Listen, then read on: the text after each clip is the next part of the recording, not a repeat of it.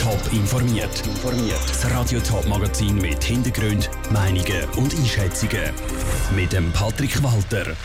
Wieso die Gemeinde Adorf nicht via der Alert Swiss App über eine Trinkwasserverschmutzung informiert und was der Sportchef von GC vom neuen Trainer aus Österreich erwartet, das sind zwei von den Themen im Top informiert. Kolibakterien im Trinkwasser von der Gemeinde Adorf. Die Meldung haben die Bewohner von der Ortsteil Ettenhausen und Iltishausen zu Adorf per Flyer im Briefkasten bekommen. Sie sollen darum das Trinkwasser abkochen, ist letzte Woche dort drauf gestanden. Dass die Gemeinde die Leute aber nur mit einem Flyer informiert hat, kommt nicht überall gut an. Niki Stettler. Ein Beispiel ist ein Kommentar auf toponline.ch. Wieso hat die Gemeinde nicht via Alert Swiss App informiert? Viele haben den Flyer erst am anderen Tag gesehen. Alert Swiss ist eine App vom Bundesamt für Bevölkerungsschutz. Durch das können alle, die es abgeladen haben, eine Meldung über, wenn eine Gefahr in ihrer Nähe besteht. Der Gemeindepräsident von Adorf, der Matthias Küng, versteht so Kommentar nicht. Mit dem Flyer haben wir eine gute Art und Weise, um die Leute direkt und relativ kurzfristig daheim zu erreichen. Wir haben das Ganze auch noch via Facebook gepostet und verbreitet und bin eigentlich der Meinung, dass unser Krisenmanagement sehr gut funktioniert hat. Also der Vorwurf würde ich so nicht stehen lassen. Andere Gemeinden haben bei ähnlichen Fällen schon vom App Gebrauch gemacht. Das sagt das Bundesamt für Bevölkerungsschutz BAPS gegenüber Radio Top. Dass Gemeinde Zivilschutzsirenen nicht eingesetzt haben, um die Bevölkerung informieren, finden aber auch sie richtig. Für den Gemeindepräsident Matthias Küng sagt der Fall aber auch zu klein, um extra Pushs über die App zu verschicken. Darum haben sie die beste Variante, also Flyer, gewählt. Wenn Sie die Leute direkt erreichen, dann müssen Sie bei allen betroffenen Haushalten rufen, dann sind die Leute nicht daheim oder Sie müssen ihnen anrufen.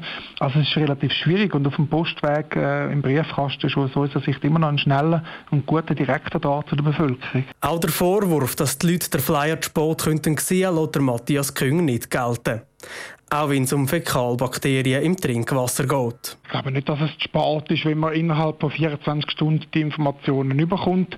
Es hat sich ja dann auch umgesprochen im Dorf. Grundsätzlich müssen wir davon ausgehen, dass jemand täglich seine Post anschaut. Auch einen anderen Vorwurf kann er nicht verstehen, nämlich dass die Gemeinde nur die Betroffenen informiert hätte. Die Gemeinde hätte so richtig entschieden.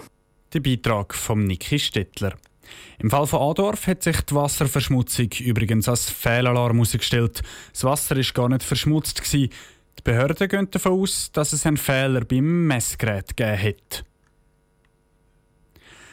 Die letzte Niederlage war eine zu viel. Der GC-Trainer Uli Forte hat am Wochenende müssen gehen.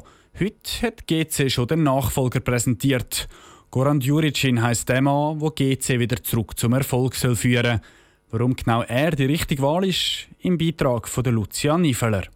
Der Name Juricin ist beim Rekordmeister bekannt. Der Marco Juricin hat bis im Sommer für GC gespielt.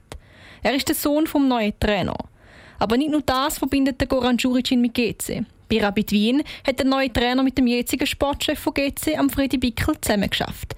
Die Erfahrungen aus dieser Zeit, aber auch seine Persönlichkeit sind ein Grund gewesen, wieso der Goran Juricin eingestellt worden ist, sagt Freddy Bickel. Er ist ehrlich, auch wenn es bei dir schwierig ist oder wenn es dir auch wehtut. Und er ist ziemlich äh, direkt und gerade. Das kann auch gegenüber der Öffentlichkeit so sein. Er ist auch authentisch und sagt so, wie er es denkt. Und ich denke, das ist wichtig. Bei Rapid ist der Goran Juricin geholt worden, wo die Mannschaft auf einem Abstiegsplatz war. Er hat sie dann auf Rang 5 gebracht. Einen ähnlichen Effekt wie bei Rapid erhofft sich jetzt auch GC von dieser Anstellung. Der Goran Juricin ist der achte Trainer in fünf Jahren beim Rekordmeister. Ein ziemlicher Verschleiß, wo auch der Freddy Bickel nicht schön redet. Es zeige aber, in welcher turbulenten Situation sich GC befinde, meint er.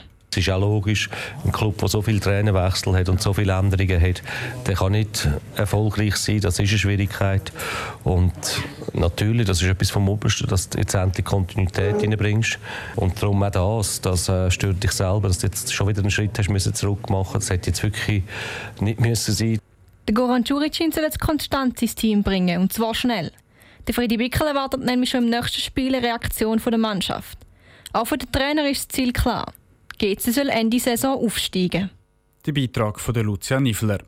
Vorläufig wird der Goran Juricin nur bis Ende Saison angestellt. Sucht Schweiz hat diese Woche zum zweiten Mal eine Aktionswoche im Zeichen von Kindern mit suchtkranken Eltern lanciert.